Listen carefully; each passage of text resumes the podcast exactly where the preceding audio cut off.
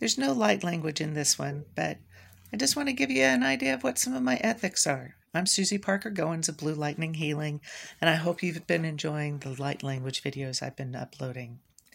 One of the most important ethics that I use in my practice is consent.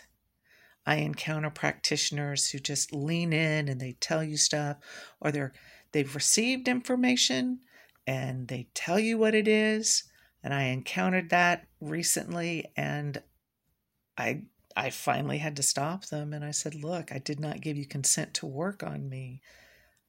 And they looked at me and they said, "Oh, you'll know when I'm working on you." It's like I know right now and I, I don't want it. And that's when my shields go up really big and really thick. Even when I'm in a session with somebody I have worked with for, for a while, when I learn new techniques, I will ask them if they want to take part in it. Sometimes the answer is no. And sometimes the answer is, yeah, great, bring it on. Some people give me carte blanche, and other people need to have that feeling that they are being heard and respected. It's important to have you feel safe when you're with me. That feeling of safety means you can relax and open up to what's resonant with you. I'm not going to assume. We all know what that means. It makes an ass of you and me.